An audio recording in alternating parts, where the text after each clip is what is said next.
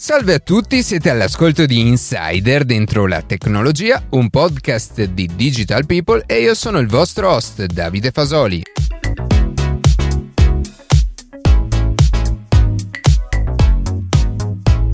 Oggi proveremo a capire perché le sale cinematografiche sono in crisi e che ruolo hanno in tutto questo i vari servizi di streaming. Prima di passare alle notizie che più ci hanno colpito questa settimana, vi ricordo che potete seguirci su Instagram a chiocciola dentro la tecnologia, iscrivervi alla newsletter e ascoltare un nuovo episodio ogni sabato mattina su Spotify, Apple Podcast, Google Podcast oppure direttamente sul nostro sito.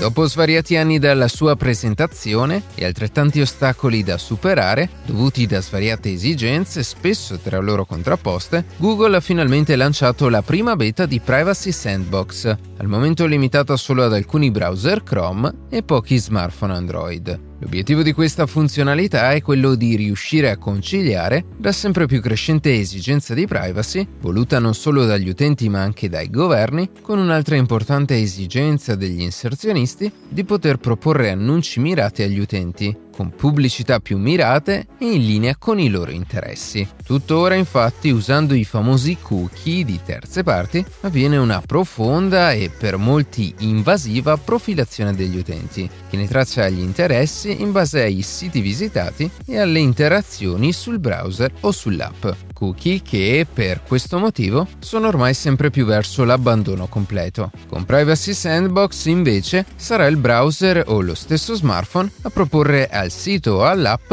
gli interessi stimati degli utenti e su cui l'utente avrà il pieno controllo. L'app poi potrà scegliere tre di questi interessi da usare per mostrare gli annunci più pertinenti e allo stesso tempo mantenere intatta la privacy dei cittadini.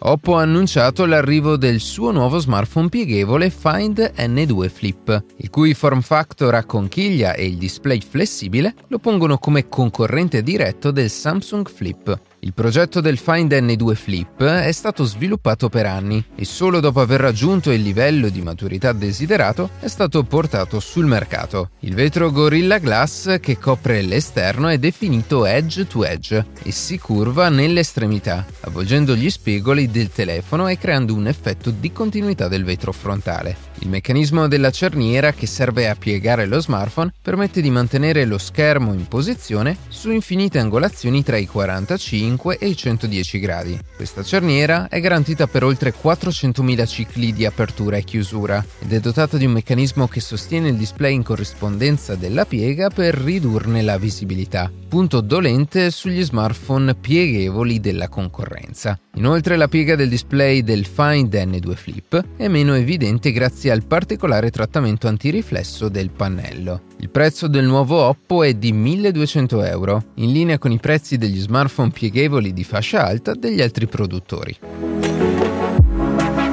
Dopo parecchi decenni di inattività, con il lancio di Artemis 1 avvenuto lo scorso anno, è ufficialmente riniziata la corsa verso la Luna. Questa volta però l'uomo non intende solo mettere di nuovo piede sulla superficie del satellite, bensì rimanere e mantenere una presenza stabile attraverso la realizzazione di avamposti e basi lunari. Per facilitare dunque lo sviluppo di una colonia umana, Blue Origin ha sviluppato un reattore in grado di estrarre importanti risorse dalla regolita regolite lunare, ovvero un minerale presente in grandissima abbondanza sulla superficie della Luna. Il processo del reattore Blue Alchemist consentirà di fondere dunque questo abbondante minerale alla temperatura di 1600 gradi centigradi, in modo da poter estrarre tramite elettrolisi materiali preziosi come silicio, alluminio, ferro e persino ossigeno, sottoprodotto indispensabile per garantire tutte le attività umane sulla Luna. La rivoluzione di questa tecnologia risiede nel fatto che consentirà all'uomo di costruire opere complesse, come impianti fotovoltaici e laboratori, utilizzando principalmente le risorse ricavate dal processo di estrazione, senza che queste vengano spedite direttamente dalla Terra.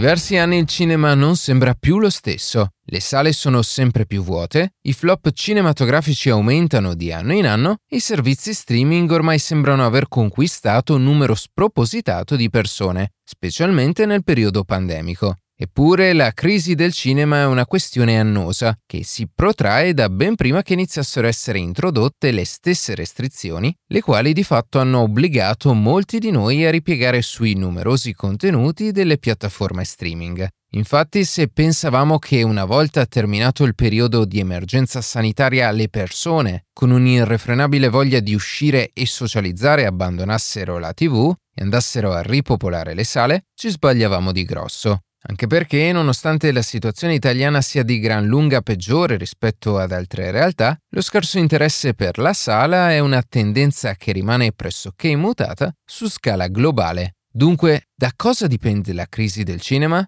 La realtà è che, come in molti altri settori, la pandemia ha assunto un doppio ruolo cruciale, esattamente come quando una variabile esogena arriva a mutare l'equilibrio in un ecosistema, favorendo lo sviluppo di alcuni organismi a discapito di altri. Analogamente, infatti, la comparsa del Covid nella società con le relative restrizioni, da una parte ha accelerato e consolidato i processi innovativi e fortemente digitalizzati, come appunto lo streaming, e dall'altra, per quanto riguarda tutti quei settori meno avvezzi al progresso tecnologico o comunque con meno margine di miglioramento, questi ultimi tre anni non hanno fatto altro che incoraggiare il declino. La pandemia ha pertanto costretto gli esercenti a tenere le sale chiuse per parecchi mesi e nemmeno una volta riaperte la ripresa è stata possibile, forse anche grazie all'introduzione di mascherine obbligatorie che rendevano la fruizione di un film tutt'altro che appagante. Le sale nel frattempo, soprattutto quelle italiane, a fronte di una poca liquidità non hanno potuto rinnovarsi e dare al cinema nuove connotazioni, tant'è che molti attribuiscono il problema della poca affluenza anche alla retratezza delle sale, spesso considerate vecchie o con impianti audiovisivi obsoleti.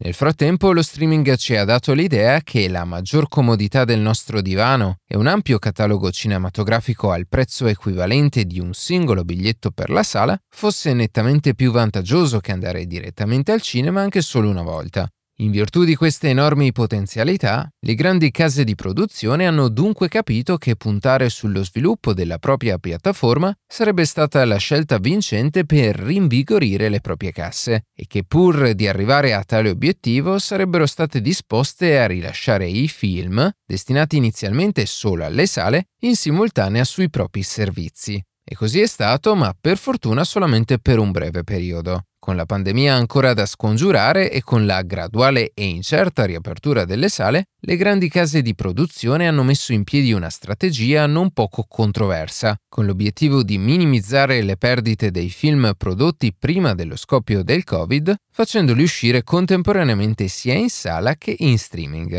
Ad applicare questa discussa manovra sono state principalmente Warner Bros. e Disney, sulle piattaforme HBO Max e Disney Plus, dove su quest'ultima, per poter vedere il film appena rilasciato in sala, non solo sarebbe servito l'abbonamento al servizio stesso, ma anche un ulteriore pagamento di una ventina di euro per sbloccare l'accesso VIP alla pellicola per qualche giorno. Il risultato finale è stato che i nuovi servizi delle due case di produzione hanno sì giovato di un incremento notevole di abbonati, ma dall'altra hanno anche favorito una maggior diffusione delle pellicole sui siti pirata. L'unico ostacolo infatti che tutelava gli incassi dei film da una distribuzione illegale nel mondo della pirateria era la cosiddetta finestra di esclusiva, che guarda caso negli ultimi anni è andata via via riducendosi, fino quasi ad annullarsi nel 2021, quando Warner e Disney hanno deciso di applicare il nuovo modello di business. Prima della pandemia l'esclusività dei cinema si concretizzava in una finestra compresa tra i 75 e i 90 giorni. Tuttavia, con le sperimentazioni avvenute nel 2021, le major cinematografiche hanno fatto una parziale marcia indietro. Warner ha infatti abbandonato completamente il rilascio contemporaneo nelle due modalità di fruizione e Disney ha eliminato il pass VIP pur mantenendo un approccio ibrido che prevede l'uscita di alcuni film solamente in streaming e altri con una finestra di 45 giorni dopo la proiezione in sala.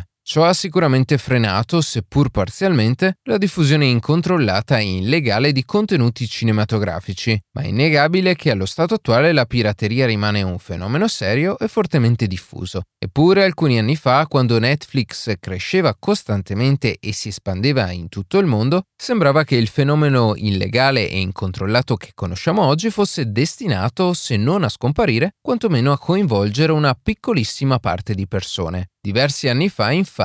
oltre ad essere un valido aggregatore di film e serie tv, Netflix era anche una solida e non troppo costosa alternativa ad ogni sito illegale, che in cambio di pochi euro al mese offriva un vasto catalogo di contenuti comodamente fruibili tramite sito o app. Si era arrivati al punto in cui acquistare un abbonamento mensile dal valore di una decina di euro era più conveniente, sicuro e accessibile alle alternative illegali, non sempre sinonimo di qualità. Ma ricollegandoci al discorso precedente, durante la pandemia è successo che i grandi colossi del cinema hanno intuito le enormi potenzialità del business as a service e di conseguenza oltre a Netflix si è aggiunta tutta una serie di piattaforme streaming che di fatto hanno aumentato sensibilmente la concorrenza nel settore, ma allo stesso tempo rendendo a Netflix una vita particolarmente difficile, tant'è che oggi, al netto delle difficoltà sorte anche per la forte competizione, si è vista costretta a impedire la condivisione degli abbonamenti per aumentare i potenziali ricavi.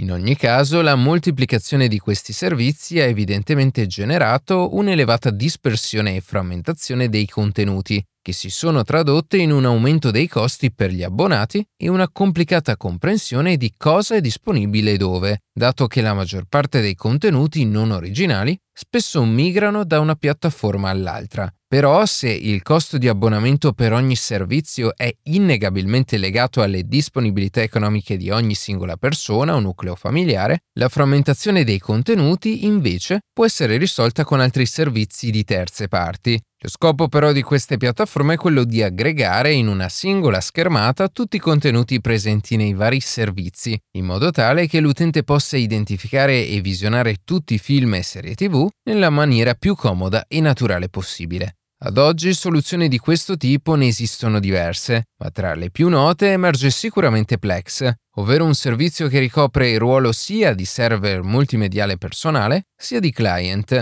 consentendoci di accedere e guardare i contenuti presenti sul nostro server su tutti i nostri dispositivi. L'anno scorso la piattaforma è stata integrata con due funzioni molto interessanti, attualmente ancora in beta, che risolvono in buona parte il problema della frammentazione dei contenuti, ovvero Discover e Universal Watchlist. La prima ha come obiettivo proprio quello di risolvere il problema appena sollevato, mentre Universal Watchlist entra in gioco quando uno dei contenuti che desideriamo vedere non è al momento presente su alcuna piattaforma. Attraverso questa funzione gli utenti possono infatti aggiungere un titolo non disponibile in questa sezione e nel momento in cui viene caricato su uno dei tanti servizi, Plex non farà altro che mandare un avviso all'utente interessato. Infine, un'altra soluzione nata sia per facilitare la ricerca dei contenuti che promuovere la visione di essi su TV è il nuovo nuovo Sky Glass. Sky Glass non è altro infatti che una nuova forma di business as a service che, oltre a fornire il software, nonché la piattaforma e il servizio, invia in comodato d'uso anche un televisore proprietario sul quale vedere i diversi contenuti video. La buona qualità dello schermo basato su un'architettura LCD QLED che consente di riprodurre contenuti in 4K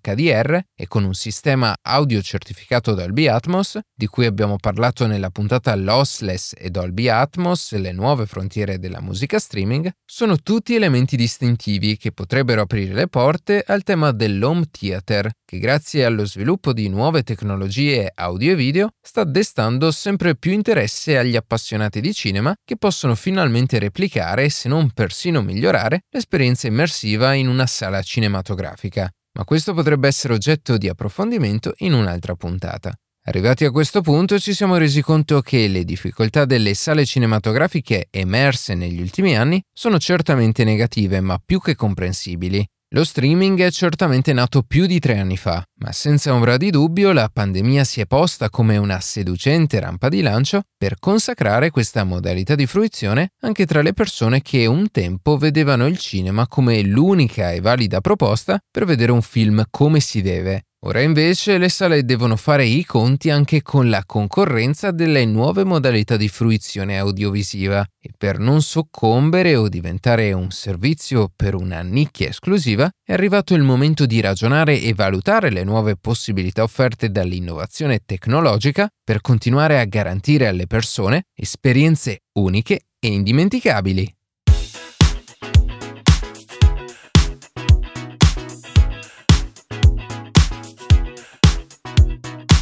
E così si conclude questa puntata di Insider dentro la tecnologia. Io ringrazio come sempre la redazione e in special modo Matteo Gallo e Luca Martinelli che ogni sabato mattina ci permettono di pubblicare un nuovo episodio. Per qualsiasi tipo di domanda o suggerimento scriveteci a redazione chioccioladentrolatecnologia.it, seguiteci su Instagram a chioccioladentrolatecnologia dove durante la settimana pubblichiamo notizie e approfondimenti. Qualsiasi caso nella descrizione della puntata troverete troverete tutti i nostri social. Se trovate interessante il podcast condividetelo che per noi è un ottimo modo per crescere e non dimenticate di farci pubblicità. Noi ci sentiamo la settimana prossima.